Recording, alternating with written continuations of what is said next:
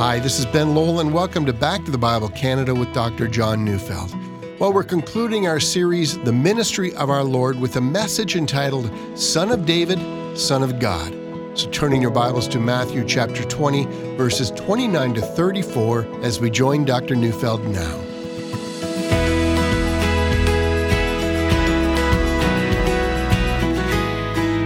To this very day, there's still so many different versions of who people think that Jesus was.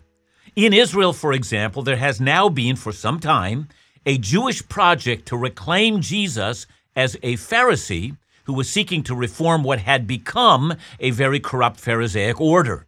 And so, perhaps according to that view, Jesus is a teacher of the law who seeks to clarify the law or humanize the law, make it more concerned with the oppressed and the marginalized. You know, for many so called liberal Christians, Jesus has been a great social reformer, and the Sermon on the Mount is his manifesto of how society might be reordered. Some even argue that he was a forerunner to the socialist movement, someone who wanted to reconstruct society to become more equitable, everything from, you know, pay structure to social mobility. Again, you hear him as the hero for the marginalized.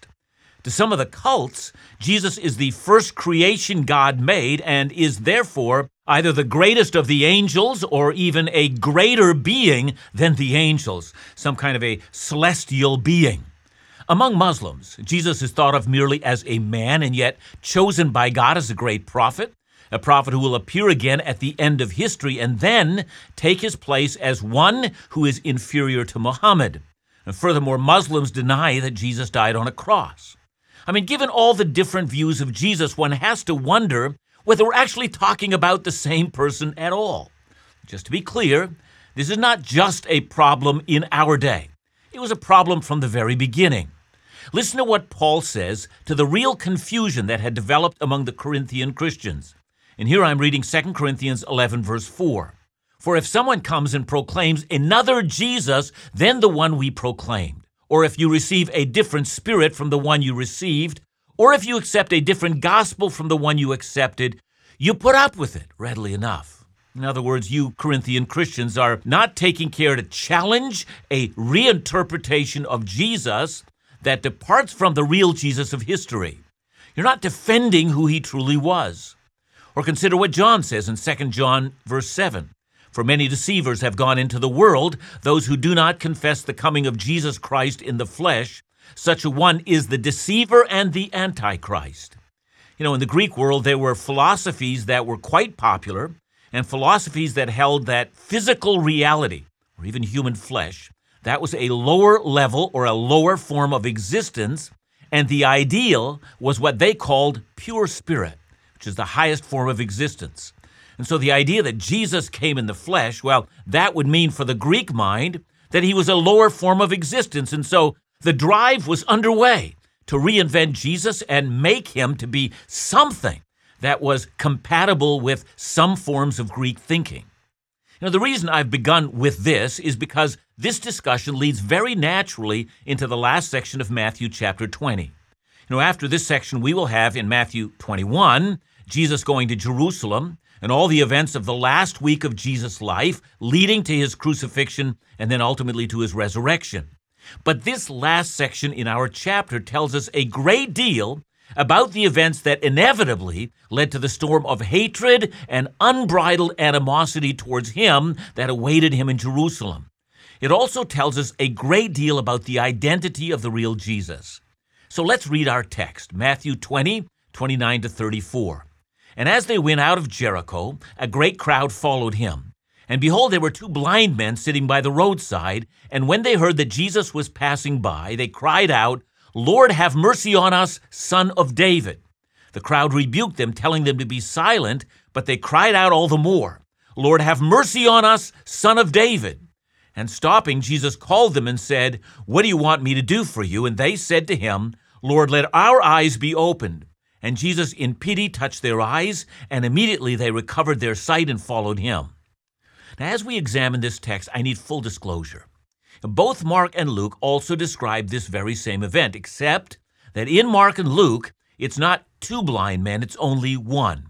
And in Mark, he actually has a name. His name is Bartimaeus. Well, then what accounts for Mark and Luke only mentioning one and Matthew insisting there were two?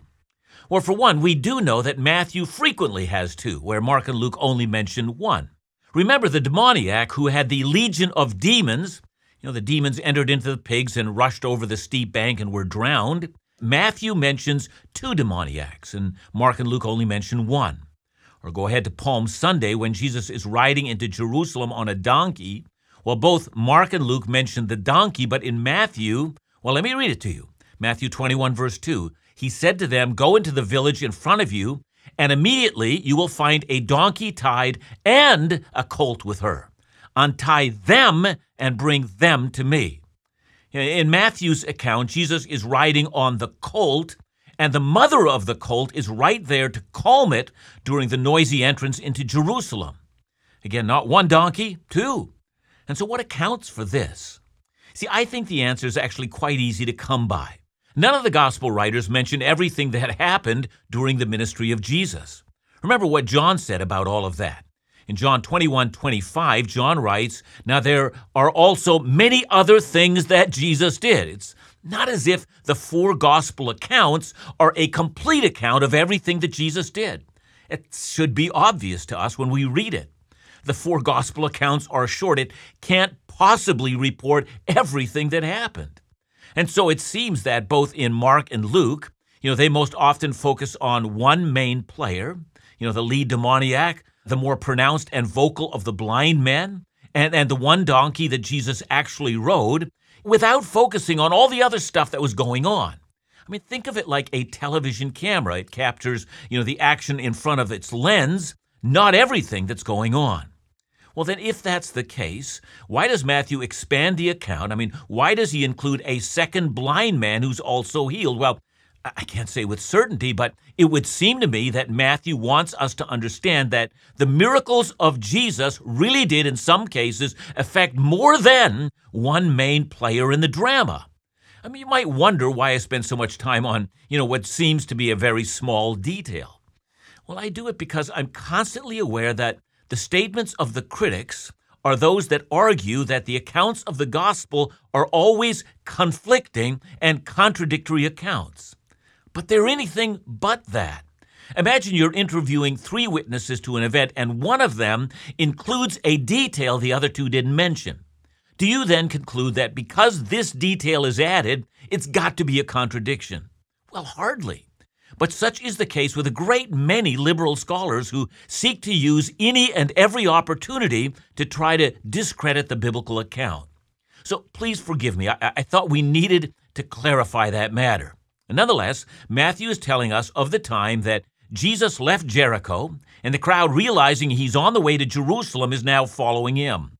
And the excitement is building, and the expectation that he's the long awaited Jewish Messiah has never been greater than right now. You know, in the past, when this kind of passion was felt in the crowd, Jesus deliberately slowed the enthusiasm down. I mean, you might want to go back to Matthew 16, verse 20. And there, Peter has just declared, Look, I know who you are. You're the Christ. You're the Son of the living God. You're the great and long expected Messiah. And in response, we read, Then he strictly charged the disciples to tell no one that he was the Christ. In other words, keep it secret. Now go forward to Matthew 17, verse 9. Jesus is coming down from the Mount of Transfiguration with Peter, James, and John. And Matthew tells us as they were coming down the mountain. Jesus commanded them, Tell no one the vision until the Son of Man is raised from the dead. See, don't talk openly about these things. That is, not until later. But truthfully, we know these secrets have been building for some time. You might want to go all the way back to close to the beginning of the Gospel of Mark, Mark 3 9 to 12.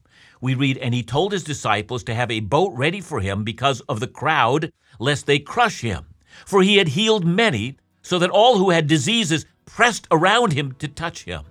And whenever the unclean spirits saw him, they fell down before him and cried out, You are the Son of God! And he strictly ordered them not to make him known. That was a pattern. Tell no one.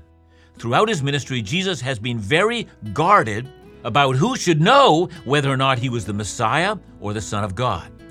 And that's what makes the passage we've just read in Matthew 20 so very, very remarkable. Suddenly it would seem the secret is gone. He's not hiding it anymore. Why now?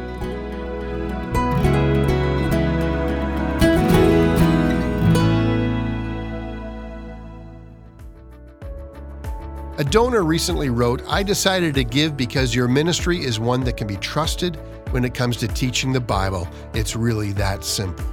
Well, this past month as a ministry, we've placed an emphasis upon the critical importance of identifying Bible teaching you can trust. Well, this month, our hope is to reinforce the importance of not only identifying trustworthy teaching, but the importance of sharing those life changing truths with others. This month, we placed an emphasis on the words of Moses in Deuteronomy 11 for the purpose of restating our commitment to faithfully obeying the biblical charge to serve with all of our hearts and to teach the Bible with fervor. Our prayer is that you will join us in this effort. Your gifts, your prayers are critical in this day and for this purpose. To offer a gift today or to find out about our new initiative, the 1119 Fellowship, visit backtothebible.ca or give us a call at 1 800 663 2425.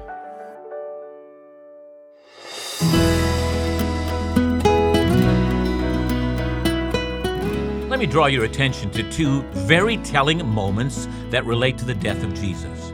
The first comes to us from John 10 31 to 33. And that passage says, The Jews picked up stones again to stone him.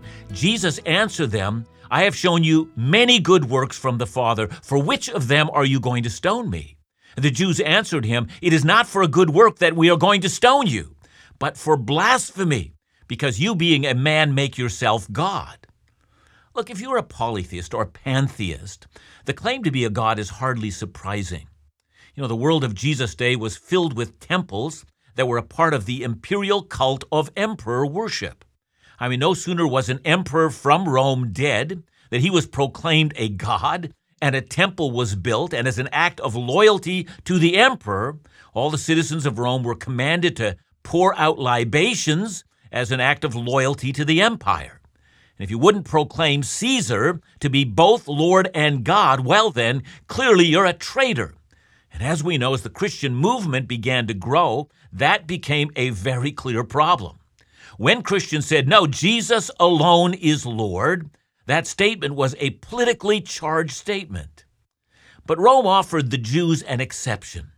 That's because the Jews were fiercely monotheistic. They would have gone to war at the cost of everyone's life if they had been called upon to call Caesar Lord and God.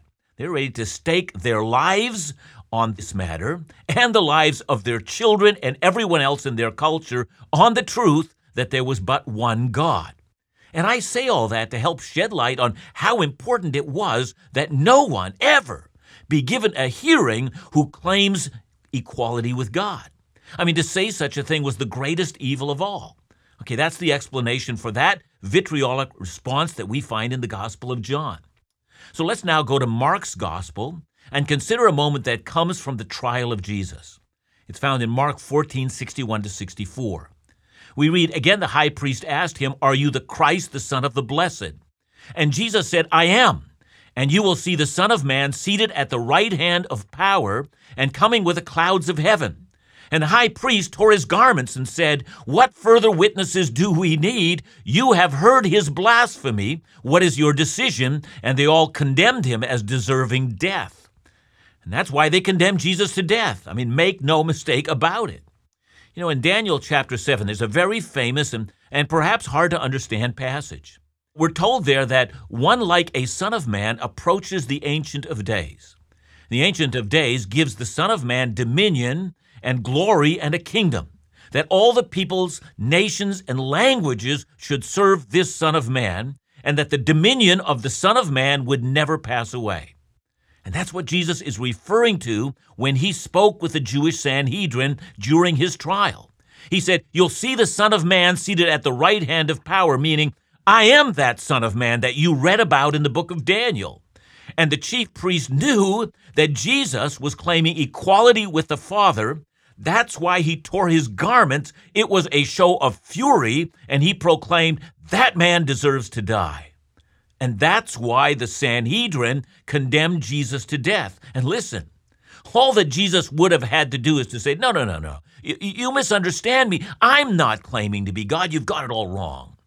But he doesn't say that, does he? Indeed, he goes to the cross refusing to renounce that claim. And that explains why earlier on in Jesus' ministry, he continued to insist on these secrets. Don't tell anyone. Keep this matter close to your vest. It's very important not to go around saying these things yet, because if they get said now, I'll never be able to carry on my ministry. And that brings us back now to this incident in Jericho just before Jesus goes up to Jerusalem. Two blind men are sitting by the roadside, just where Jesus is expected to leave the town and to head to Jerusalem for the Passover. The crowd is growing in size, and the whispers are now being heard everywhere. We think he's the Messiah. We think he's the son of David. There's a very famous psalm. It's Psalm 2. You know, the psalm begins with the kings of the earth saying that they wish to overthrow the rule of the Lord and his Messiah, or his anointed king, his Christ. And then we have a picture of the Lord seated on a throne of heaven, laughing at the raging of the nations, because God knows he needs merely to speak a word and the nations will be destroyed. And then the great God of heaven says to his Messiah, You, Messiah, you are my son. You're the Son of God, and I want you to ask of me, and I will give you the nations for an inheritance. Now, keep that in mind and go back to the blind men sitting by the road. Jesus is fixing to go to Jerusalem at Passover at the very time in which faithful Jews believed that the Messiah would one day appear. Jesus has been preaching and doing extraordinary miracles, and the expectation is now wide open. This is the Messiah.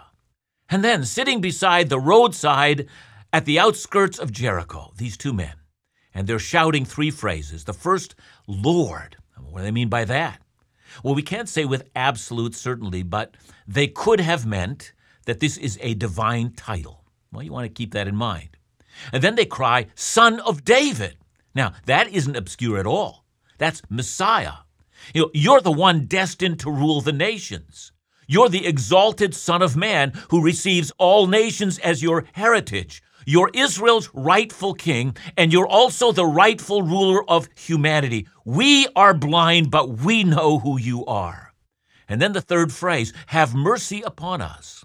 We're blind. Don't just subdue the nations, subdue sickness and disease and death, subdue our blindness. And clearly, the entire crowd is hearing this shouting. Two blind men referring to Jesus as Son of David and Messiah. And as we've seen in the past, Jesus has told everyone to keep that kind of talk down. And then amazingly, the crowd itself seems to do Jesus' work for him. I mean, they say to the blind man, pipe down, stop shouting, be quiet. That seems like a very good idea.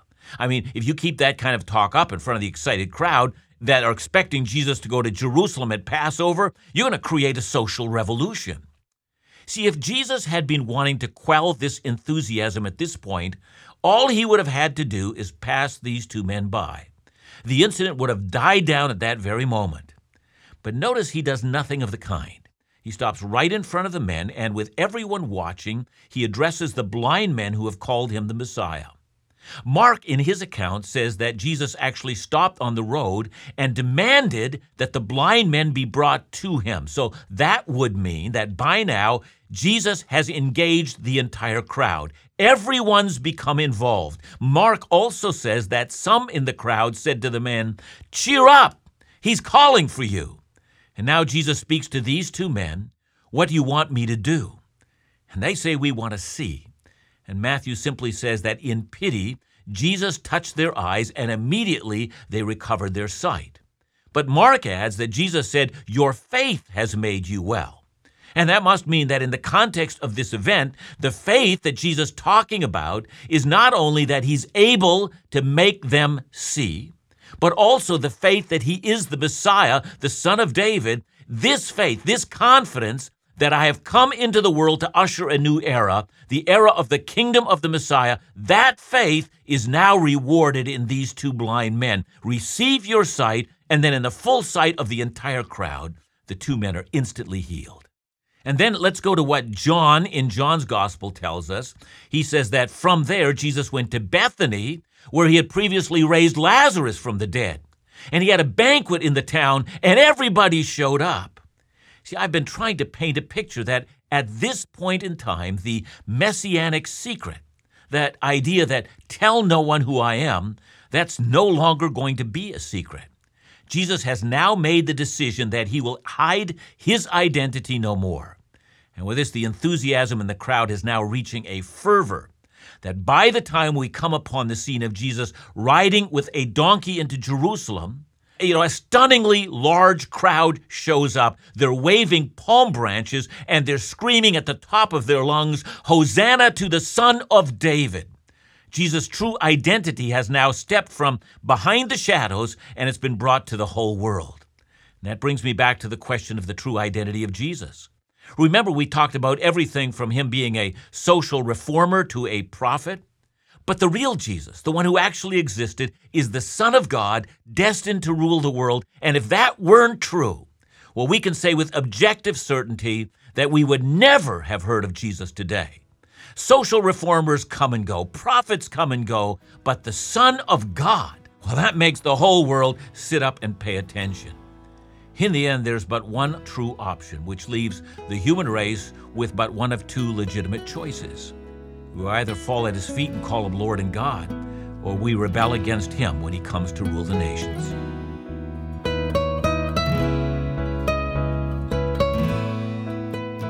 John, thanks so much for a great series in the book of Matthew. But let me conclude with this question. You know, we've done a pretty good job in our generation of overlooking the authentic Jesus of the Bible and, and replacing him with something like the Jesus of our comfort. What do you think's brought us to that point, and how do we get back on track? Well, I think it was Calvin that said that the that the human heart is an idol factory. I mean, we can't help but we produce idols all the time, and so when we look at Jesus, whom we know is Savior and Lord, uh, and yet we sometimes uh, have to deal with some of the things that Jesus says. We, we sometimes just close our eyes and pay attention to the kind of Jesus that we actually want. And so it's always appropriate for Bible teachers, pastors, and for all of us who read the scripture together, uh, those who teach in Bible study groups, Sunday school classes, to continue to force us back to see the real Jesus of history and worship the one who truly existed. Fantastic series, John. Thank you so much. And remember to join us again next week, right here on Back to the Bible Canada Bible Teaching You Can Trust.